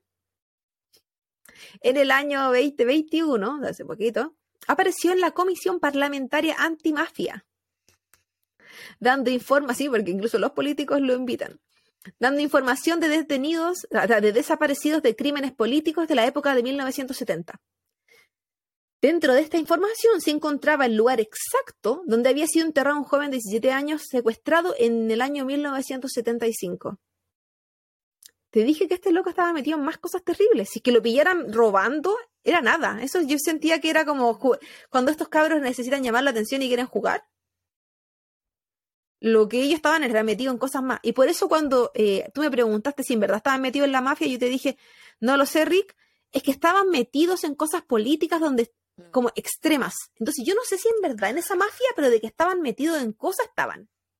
Y a y veces tanta- la política, cuando es como tránfuga, está Sí. ligada a la mafia. Sí, po. y estas libertades, estas escapatorias mágicas de las cárceles, estas, estas No, hay tan más cortas, metido, po. y los privilegios en la cárcel, todo ese tipo de cosas es como, estos tenían mucha información, tampoco eran Mm. una, no eran el último eslabón de esta cadena, no, o sea, aquí, de que sabían No, cosas, sabían cosas. Información y conexiones también. Y dinero. Que no se no nos solo- olvide el dinero. Y no solo ellos, sus familias. Porque No, la familia igual de tú- tránfuga. Bueno, si yo tengo un sí, hijo que está acusado de matar, asesinar, torturar a una, a una persona, yo no lo voy a ayudar. Ese hijo O sea, ya no es mío. yo lo ayudaría, pero para que se vaya preso, po. Ah, bueno, sí, pues lo llevo a la cárcel. Lo llevo a la comisaría. Como la Luli cuando llevó a su hijo porque había cometido Un crimen. crímenes. ¿Te acordáis? Sí. Hace muchos Pero no lo años. apoyo, pues, weón. Hace muchos años. Lo apoyaría en la parte de rehabilitación y cosas así. Si es que fueran, bueno, violación, tortura y todo eso. Yo, Yo, creo cuento que, los no tengo nada violadores que no, no, No, de ahí nada que hacer. Yo me, yo me refería así como que si se metió a, a robar, ahí sí, como, ¿me entendí? Como ese tipo de cosas, pero no, es que alguien que hace eso yo no, no sé, ya hemos hablado lo que yo pienso al respecto y que no creo en la rehabilitación de, de la gente que hace daño de esa manera. Aparte que para mí la violación es una tortura. Entonces, quien tortura para mí no tiene rehabilitación. Es alguien que tiene un índice de maldad importante y que Sí. no ni, si- eh, eh, ni siquiera es falta de empatía, es algo más allá de eso. El querer. a- Una cosa es que sea no empático, ¿cachai? Que para mí te hace como neutro, como ya sin sentimiento que no te importa. Pero cuando es como. ¿Como yo? No, tú ¿En mi sí eres sociopatía? empática. No, tú sí eres empática. Pero eh, hay gente que es como, sí, o sea, si, si pasa esto bien, si no pasa esto bien también, ¿entendí? Y hay gente que es como, que busca el mal, busca hacer daño a otra persona, o incluso animales. si- gozan con si lo- sí, pues gozan del sufrimiento ajeno. Y ahí eso, que ¿cómo, cómo sanar eso? No sé. Yo no soy psicóloga, pero no, no creo que la sociedad y las cárceles estén preparadas para rehabilitación. Por lo tanto, si no, la sociedad no está preparada para esto y nadie está haciendo nada al respecto, ¿por qué los siguen dejando libres? Si van a volver a hacer lo mismo. O sea, si alguien en Toda verdad cree, si alguien en verdad cree que hay rehabilitación para ese tipo de gente, que creen programas para rehabilitación de esa gente, pero no existen. Y si- mientras no existan, ¿por qué los siguen sacando libres? ¿Cachai? Lamentablemente. Es que no hay. Eh, no se puede. Cuando yo trabajaba en Marshall, hace muchos años atrás, la- esta tienda de, de- por departamento que contaba antes, Retail. de retail, eh, eh, trabajaba con una niña que tenía cinco hijos en ese entonces. De, de todas las edades. En ese momento tenía niños de meses Cinco hasta hijos, como 18 weón, me muero. Sí, y con diferencia de edad. así como- Yo la encontraba súper joven, cuando supe que tenía como un hijo de 18, 19 años, y después tenía uno de meses, y dijo, pero es que son estas morenas que se ven jóvenes, eternamente jóvenes. La, la cosa, y aparte que había sido mamá muy joven también. La cosa es que ella contó que muchos años antes, uno de sus hijos eh, había intentado abusar de una de sus hijas. Y ella... y ella lo lo- cuenta, así como a la hora de almuerzo, en el break, en el snack. No me acuerdo por qué lo contó, pero éramos, era un grupo pequeño. Ah, bueno, es que me acuerdo que lo estaba contando porque estaba explicando su mala relación con su hijo. Ah, Porque esto quebró la familia. La cosa es que ella lo denunció. Ella lo entregó y ella lo echó de su casa. Sí, o sea, primero se fue como preso. po. Esto es como cuestiones de bien por ella. Y la familia se le fue en contra, completamente en contra de cómo le hacía eso a su hijo. Y ella era como, yo estoy salvando a mi hija de algo que yo no puedo controlar. Y yo decía, qué situación más difícil, porque es como, es elegir un hijo por sobre otro, pero a la vez es salvar un hijo. ¿Sí? Yo encuentro extremadamente difícil. De hecho, bueno, ese hijo hasta ahora la odia, pero la ve de vez en cuando. Él... Valoro mucho su decisión. Hoy, yo la, yo Porque la admi- muchos hacen admiré. com- completamente lo contrario. Es como que no le creen a la víctima y, y la víctima es expulsada de la familia por No, mentirosa, qué sé O yo. incluso si le creyeran, Y- pero se tiene que quedar el otro ahí también, pues, porque es tu hermano. ¿Cómo lo voy a echar? La cosa es que cuando este cabro salió libre de esas weas, lo, lo recibió su abuela. Y también él era como, es que mi abuela me da todo, tú no me das nada. Y la wea era como, es que no podía estar en la casa, ¿cachai? Y si bien después él tenía una muy buena relación con su hermana, cuando su hermana creció y las cosas cambiaron, y yo no sé si se habrá terapiado, no sé cómo habrá sido el proceso, Pero, eh, weona, yo no podía tener una relación con una persona que trató de abusar de mí. yo no sé si habrá entendido que su hermano está enfermo, no sé cómo habrá sido, no sé cómo habrá sido ¿Pero todo. enfermo de qué? ¿Enfermo violador?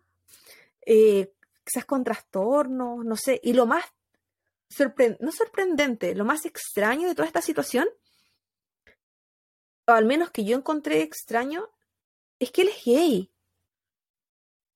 Entonces yo no sé sexualmente qué le podía traer de intentar abusar a su hermana. O qué, o qué intentaba hacer, intentaba hacerle daño. O qué intentó, qué intentó hacer en verdad. Ella nunca nos explicó la situación con detalle, pero yo no entendía, no entendí nada, yo no sé si ahí hubo mucha terapia en la familia, solo sé que esa fue la, situación que ella explicó de por qué ella lo tuvo que echar de la casa y por qué el hijo la odiaba aún. Porque él siempre le tiraba caca, de hecho ellas tenían re poca comunicación y la familia la había atacado mucho en su momento por eso. Y yo así como, "Uy, bueno, este tipo de problemas, cualquier problema en mi vida que yo vaya a tener, no, no siento que se va a equiparar con, con las problemáticas de estas. Como, Qué terrible. Porque siento que, Sí. que tú, yo podría, od- no podría odiar a mi hermano, pero si algo así pasara, como a un hermano, es como, puta, yo no te crié, ¿cachai? Tú estás enfermo, a tu tío, a tu vecino, incluso a tu papá, pero a tu hijo, algo que tú estás criando, que tú estás educando, es como tu culpa, yo siento. O sea, no, no, es- no lo es, pero lo sentiría. Porque obviamente no es la culpa de la mamá, pero lo sentiría. Pero la culpa de mam- de mamá siempre existe. Sí, pues. Una tiene culpa porque sí, porque no. Eh, encuentro una situación muy difícil, la admiro. Extrema, La extrema. admiro por, por, tu- por sus decisiones, porque como tú dijiste, es salvar a un hijo, proteger a un hijo, po. Sí. Y muchas no hacen eso. Yo creo que yo tengo una sola hija, así que no, no sabría qué hacer en una situación así. Pero continúa con súper tu historia, cos- guaguita. Es súper complejo. Yo al menos, bueno, yo siento que acá de repente uno escucha cada historia. Yo Pero- siento más que, que porque acá es este país, a medida que uno crece Ah, y tiene nuevas experiencias en su vida y conoce ge- gente de, de otras, que viene de otras vivencias, tú vas adquiriendo un conocimiento que a lo mejor no quieres tener, ¿cachai? Es como, ay, yo no quería saber esto, que esto sí pasa, que conozco una persona que sí le pasó esto, que es tan real que está al lado mío, ¿cachai? Que yo trabajo con una persona así. Sí. Como que los casos, que eso es los lo que casos- pasa. los casos que uno conocía por la tele pasan a ser los casos que uno escucha del tío, del vecino, del amigo de, y a veces tan cercanos como tu propia compañera de trabajo. Sí. Eh, es complejo. Y aparte que también otra cosa, tú misma estabas diciendo, así como pero cómo lo, lo hablan en la hora de almuerzo. El, el- yo no sé si ella igual necesitaba desahogarse, no, no era la primera persona a la que le contaba, pero hay gente aquí, yo siento que eh, ventila más rápido. Y yo, yo también de repente lo hago, también he pecado de eso muchas veces. sí. Pregúntale a la gente en tus Bueno, carreras. aquí hay contado toda tu vida, pues. No, pero, pero en general en mis pegas yo no hablo mucho. Eh, raro que me conozcan mucho más allá, salvo que de repente pelar a uno que otro ex o cosas así, porque típico que me preguntan mucho de ¿por qué te soltera? ¿Por qué no te soltera? ¿Que te casaste? ¿No te casaste? ¿Cuántos hijos? Esas weas que como, ¿qué te importa? Pero Porque son todos narcisos. claro. Pero fuera de eso, yo no, no como que no hablo Porque tanto estoy de enamorada de la Javi. eh. Porque mi mujer está casada. Oh no. La. En fin, Dijo la la cosa es que. Eh, no sé, ya sabemos qué pasaron, pasó con los tres cabros: el que está libre, el que está preso y el que supuestamente había fallecido. Y el que se supone Pero está ¿qué, pa- muerto. pero ¿qué pasó con Donatella? Donatella durante el juicio, eh, además del juicio por lo que le, le hicieron, eh, toma una acción civil en contra de sus atacantes. Y lo hizo de la mano de una famosa abogada feminista de la época. Extremadamente famosa. Yo dije, ¿para qué voy a dar el nombre si en verdad quién la va a conocer? Pero si hay Nosotros eh, no. no, Si alguien la quiere saber, después la puedo poner en, en- en alguna parte. Y gracias a esto, ella recibió una compensación económica millonaria de parte de la familia de Yanni. ¿Por qué solo la familia de Yanni? No tengo idea. Pero solo de la parte de esa familia. Quizá contra él tenían más pruebas, no sé. No sé. Quizás porque era el auto. No sé. En el año 2005, Donatella muere a la edad de 47 años por cáncer de mama. Oh. Y se, y se dice que sí. Y se dice que en sus últimas palabras, sus últimas palabras fueron luchemos por la verdad. Ella tanto como la familia de Rosario creyeron siempre que Andrea seguía con vida y que el ADN había sido falso y todo esto por la familia de los millonarios. Este caso estuvo, eh, tuvo un gran impacto mediático en la época. Agrupaciones feministas salieron públicamente a, vi- a visibilizar la injusticia que estaba ocurriendo se mezcló la política, lucha de clases sociales y seguridad social. Se tenía claro los privilegios que tenían estos hombres por su estatus social y político de la época, los que, a pesar de toda la visibilización y exposición que hubo del tema, no logró cambiar en verdad las realidades de ellos, porque la injusticia brilló hasta el día de hoy para todos ellos. Mm. Esta historia fue representada en una película eh, llamada. Ahí vamos con mi acento italiano ahora. Ay, espérate, que me voy a preparar para reírme. Voy a alejar Yo, yo siento que este me sale, yo siento que este me sale mejor que los demás. Y Violencia y Roma Bene. Me sale mucho mejor. Porque cuando, es como cuando hablo de la comida italiana. Eh, penne a la marinara. ¿Me- Ya está con el pene ya. Por Claudia. supuesto, con dos N. Pero así se llamaba. eh, que era como eh, la Roma millonaria violenta. Y en el que fue, eh, salió esta película en 1976. Y en el año ¿En el 2000 76? Salió la película I violenti di Roma Bene. Y Es súper- poquito tiempo después de que sí, pasó esto. súper pronto. Es que esto fue conocida como la masacre de Circeo.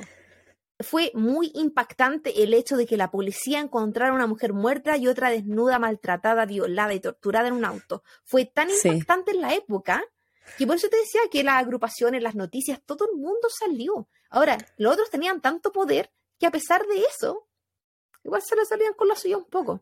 Pero yo siento que no será un poquito pronto para hacer una película. Oh, sí, es como, encuentro. por ejemplo, en la actualidad están haciendo el caso de la Gaby Petito, están haciendo Sí. una película de Lifetime.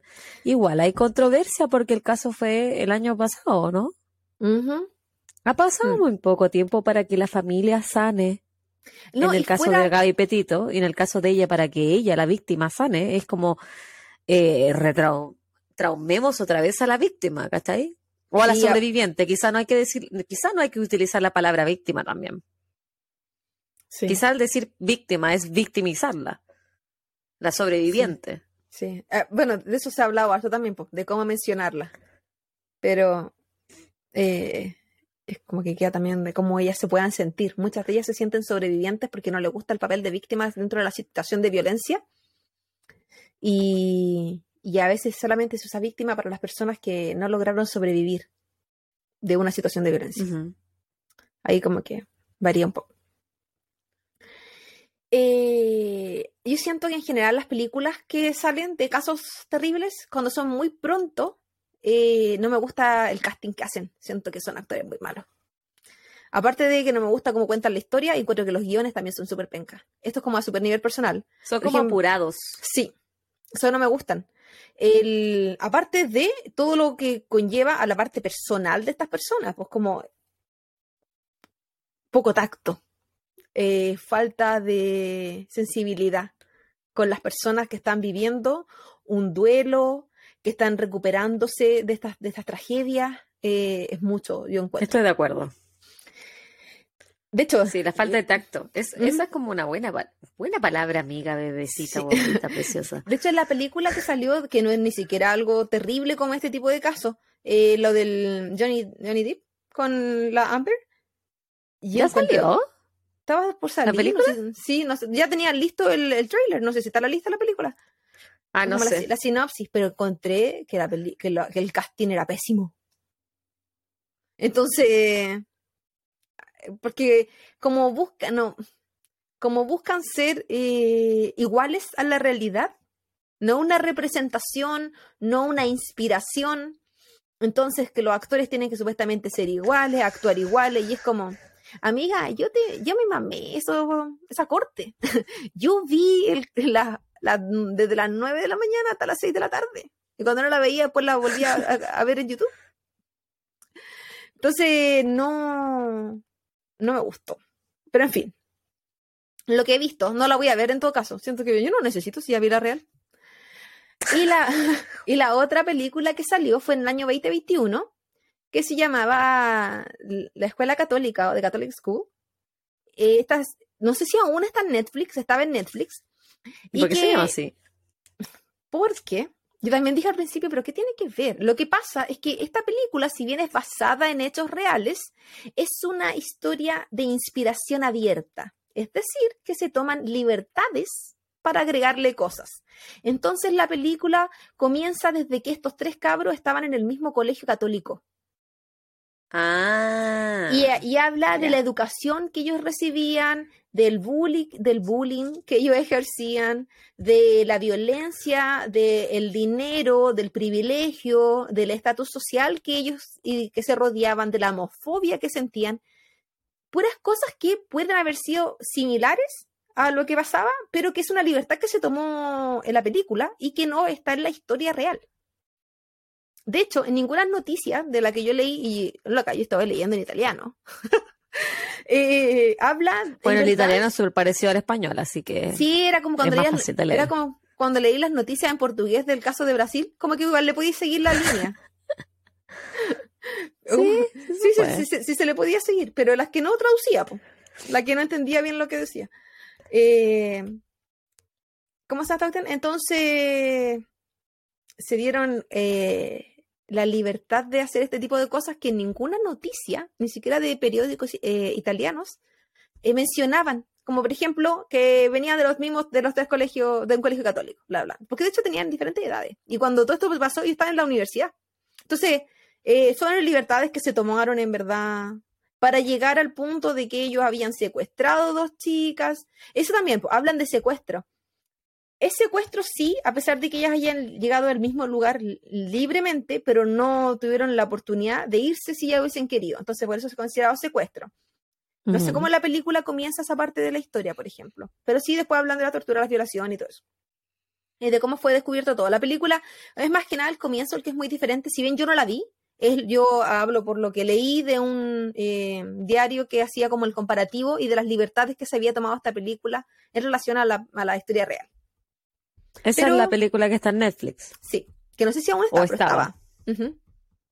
Y que fue a que creo que vio la, la Vania y que por eso lo había comentado. Sí, sí, sí, me acuerdo que nombró eso. Sí. Entonces, ¿de dónde saqué toda esta información, aparte de la mentira? Mis referencias son Wikipedia, por supuesto. Masacre du Circeo. No tengo por qué, no, no sé por qué dice du, estaba en español, pero en fin. la otra página es eh, emadion.it, como de Italia. Y eh, también es lo mismo, de decir SEO Masacre. Eh, estuve en Roma, se me olvidó eso. Ah, ¿verdad? que viajaste. Pero, Pero no estuve en Roma, estuve en el aeropuerto. ah, ¿no saliste a conocer? No, no, estuve en, eh, hice una escala, como cinco horas. Mm. Cuando fui a Grecia. A tu Eurotrip. Otra página de, sí, las referencias es ah, Real Life Billions. Eh, OpenTapes.org. Esa página la encontré muy buena. No había visto documentales como antes en, o otros casos en esta página de las OpenTapes.org. Eh, pero era súper detallista en cuanto a este caso. Fue una de las mejores que encontré, de hecho. Porque wiki, el wiki bueno estaba solo en italiano. No estaba ni en español ni en inglés. En español y en el español tenía una reseña muy cortita. De hecho, el inglés tenía un poquito más que en el español. Pero. La otra página es de cinemaholic.com. Y este, esta página me llamó mucho la atención porque el título. ¿Esta era o no? No, era- era otra, era una más abajo. No, no, es que pensé que era esta. Eh, esta era, solamente hablaba de qué pasó con el futuro de Angelo y de Isa que había estado haciendo él y de su polola. Eh, otra página es eh, infobae.com. Ah, no, yo sabía que era Cinemaholic, pero era otro título. Era otra, otro artículo de la misma página de cinemaholic.com. Y que era, la pregunta es si Donatella Colasanti era una víctima real de violación. En signo de pregunta, todo esto en inglés. Y para mí fue como, ¿qué mierda este titular? Y me metí a ver y el artículo el artículo en ningún momento pone en duda nada. Entonces, como titular era como un titular que fuera eh, como bien mierda para llamar la atención. Como para ponerla en duda. es catfishing. Sí, porque en verdad durante todo el texto solo habla de, de lo que le hicieron, lo que pasó y cómo sobrevivió y las cosas que hizo después. Nunca la pone en duda. Así como, ah, ¿eras o no eras una víctima? Era como, no, sí, pero el título era una mierda. En fin.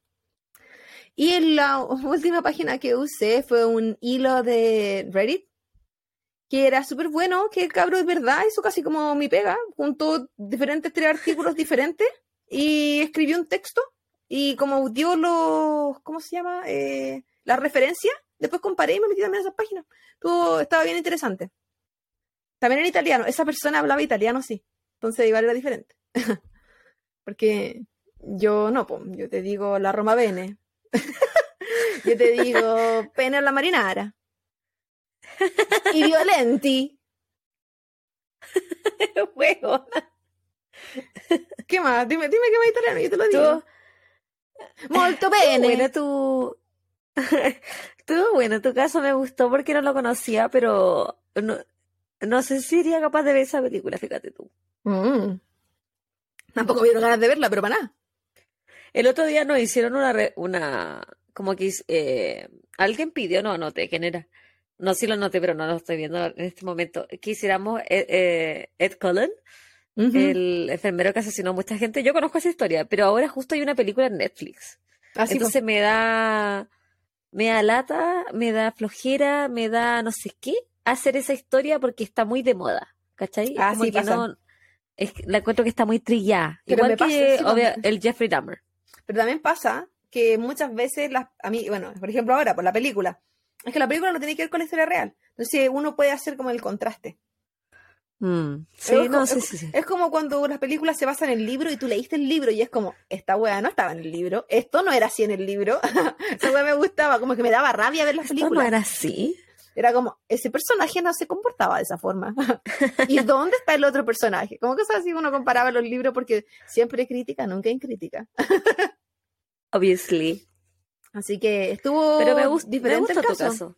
Era, era antiguo, igual mucha, mucha información no había. Eh, tuve que... a un país que no habíamos viajado. Sí, al punto de A tener que nosotras que recurrir nos gusta a... mucho la comida italiana. Sí, que se sepa, las pastitas. Yo Que creo que yo, yo sufriría en Italia. Yo creo que yo soy una anti-italiana porque imagínate con el amor que tienen ellos por el queso y todo ese tipo de Qué cosas. delicia. Y, y yo que no puedo. No, weona, yo voy a Italia y apenas me baje el aeropuerto engordo 10 kilos. Es que yo comería tanto en ese país, pero tanto, no haría caca como en tres semanas, sí, pues, con todo ese, con todo ese carbohidrato. Ahora, bebita, ya que terminamos pronto este caso tan maravilloso que me tocó relatar, cuéntanos de tu desnudez. ¿Cree que, Me pasó una anécdota. Ayer te conté parte de mi anécdota. Ya, lo que me pasa a mí, chiquillo, es que yo trabajo, como saben, algunos lo que no han escuchado, yo trabajo en un hospital. Y ayer, eh, dentro de mis labores, me tocó ver un paciente que estaba en el hospital por chinches de la cama, así se llama en español, los chinches, no sé cómo se dice en Chile, pero en, en inglés se llaman bedbugs que son unos bichitos, unos parásitos que se encuentran en los colchones y que se te meten en la piel. Son como los piojos, pero de cuerpo.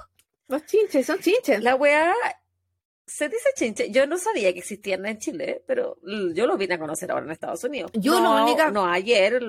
De la única gente que conozco en Chile es gente que se los llevó de acá. Así que yo no sé si existen en Chile en verdad. A lo mejor no.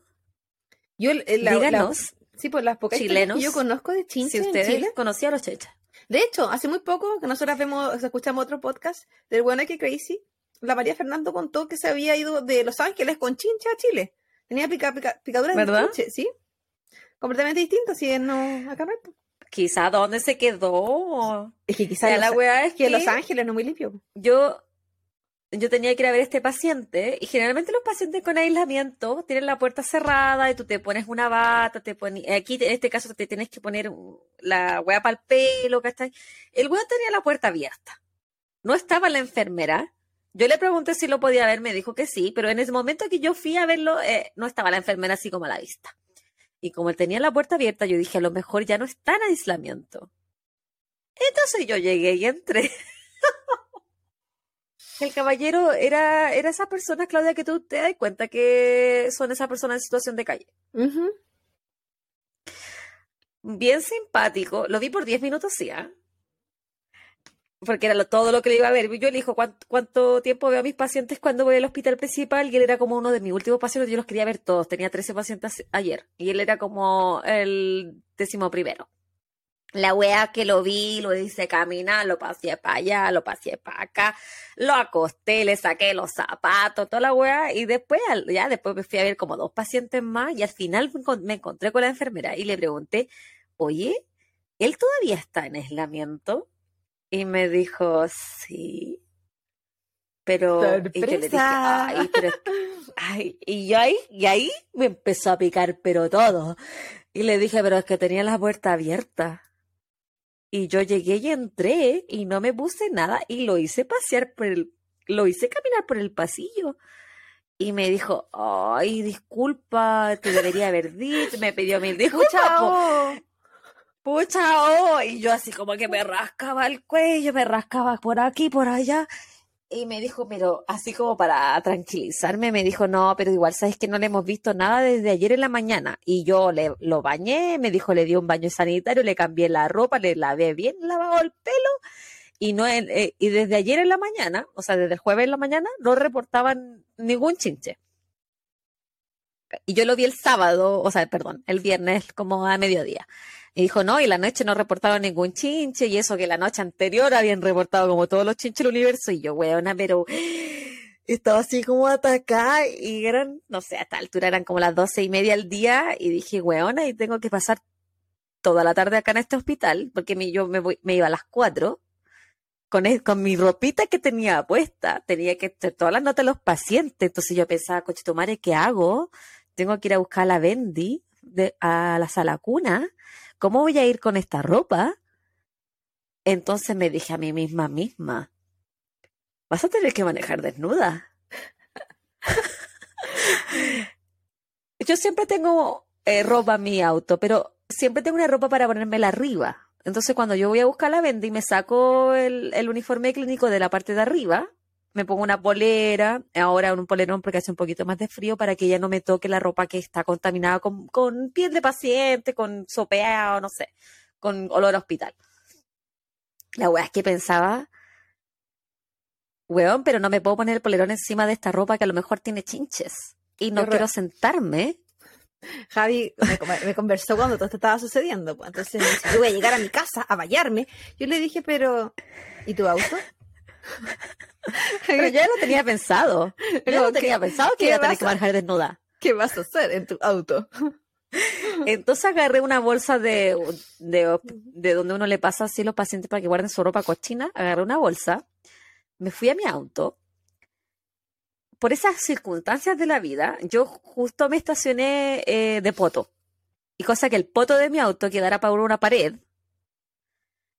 Y dije, ya, voy a llegar a mi auto, voy a abrir la parte de atrás del maletero y me voy a sacar la ropa en el, en el estacionamiento. Pero el estacionamiento es un edificio, sigue cerrado.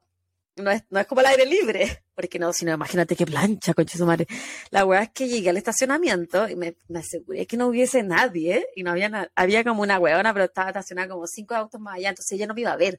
Me puse a, a la- abrí el maletero, me puse en la parte de atrás y traje, tengo un polerón, tenía un polerón que me llegaba un poquito más arriba del cachete.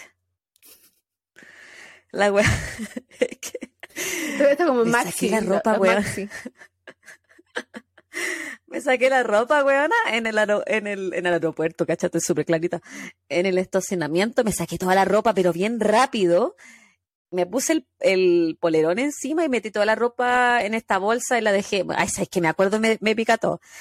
Metí toda la, ropa en la bolsa en el, en el maletero y después me fui manejando con el polerón.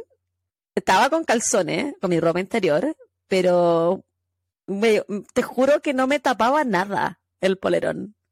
Entonces yo pensaba, por el amor del Dios al cual yo no creo, que no me detenga nadie en este viaje. Me yo me demoro 15 minutos de mi trabajo a mi casa. Por favor, que no me choque nadie. Por favor, que no me detengan los carabineros, porque, weona, bajarme de este auto es mostrarle mi trasero al universo. Conchalí. Y la conchalí ex- y hacía un- y hacía frío más encima, entonces iba, pero congelada me iba a dar cistitis. entonces manejé lo más rápido pero prudente que pude. Llegué a mi casa, me estacioné de poto también, cosa, y me bajé a lo Britney Spears, mostrándole todo lo que es la conchalí. A Al Britney Spears cuando carreteaba con la Paris Hilton. Sí. Al público que no usaba ropa así. interior. Y después de bajarme, caminé hacia atrás. caminé como en reversa a mi casa. Y me saqué el resto de la ropa que me quedaba, o sea, la ropa que me había puesto encima, el polerón, la ropa interior, me lo saqué todo en el garacho. Yo, nosotros acá tenemos garage. Y lo eché todo en una bolsa, corrí al segundo piso a echar esa agua a la secadora y me metí a la ducha así, pero como que me dio un baño sanitario así, brígido, así, casi como que me saco la piel de todo lo que me restregué. Y eso. Y después me vestí, pensé que el pelo me fue a buscar mi bendición. Y es así como manejé casi desnuda. La chincha. Pero imagínate, weona, me pasaba algo, me tenía que bajar del auto. Siempre digna y Y aquí siempre que hay muchos accidentes. Siempre digna y siempre sensual. Weona, pero ahí ni un paco me pasa un parte, me bajo con el puro bolerón.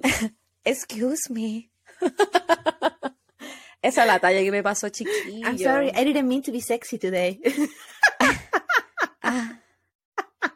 Oopsies, I have an OnlyFans. Oops, I did it again. Ay, Y eso es lo que me pasó, chiquillo. No, no tengo nada en mi cuerpo que indique que las chinches es- me han picado, así que yo creo que estoy, que me Sí, salvé. Sí, yo creo. Pero que la sudé, la sudé. Fue una experiencia religiosa, algo que ojalá no me pase más, y yo le contaba a la Claudia y sufría. Y después le contaba al Esteban y me decía, pero mijita, ¿cómo no se dan cuenta? Va a tener que da- manejar desnudita. Pero ahora ya aprendiste, o sea, ahora Le mandé tener- fotos. A tener una ropita de cambio en el auto. Sí, no, sí. Para no manejar Como eh, como los bebitos, el pañal. Mi la le- calzoncito la extra, mi sostencito. Sí, voy a tener todo, voy a tener un neceser. Hay, hay que esa es mi historia. Esa es mi historia de... um, que ya saben, Y yo pensaba cuando me sacaba la ropa... yo Bueno, cuando me sacaba la ropa, la yo tendré que contar esta agua en el podcast. Qué enferma. Sí. Recomendación a todos los chiquillos que trabajen en un hospital o en cocina o en algo así. Tengan siempre su, su bolsito con ropa de cambio. Aunque no manejen. Sí que van a andar en micro, qué sé yo, en, en bus, autobús. Tengan siempre su ropita extra de cambio porque uno nunca sabe. O sus zapatos, porque una vez a mi marido le cagaron los zapatos. Claro. Zapato. Pático. ¿Y tú tenías alguna historia chistosa? Por supuesto que no. ¿O algo que te haya pasado bonito? Porque no hablamos de lo bonito al principio. Eh, no, Aparte de dolía la espalda, que no es bonito. No, no me ha pasado Pero eso no es nada. bonito. No sé, ¿qué, qué me ha pasado? Bueno, nada, pues, tengo, no, no, no tengo nada que contar. Que estás Ni viva. siquiera- no, sí, ni siquiera te puse sobreviví porque ¿qué? Hoy sé que lo único bonito es que me quedan como cuatro semanas de clase. No, sí, cuatro, casi cinco semanas de clase. Un poquito menos. Así que. Un poquito. Menos de la mitad. Eso es muy bonito. para terminar rápido. Estás en la recta final. Sí, no, ya para terminar. Para terminar, para terminar el semestre. Pero un semestre más es un semestre menos. Así que Exactamente.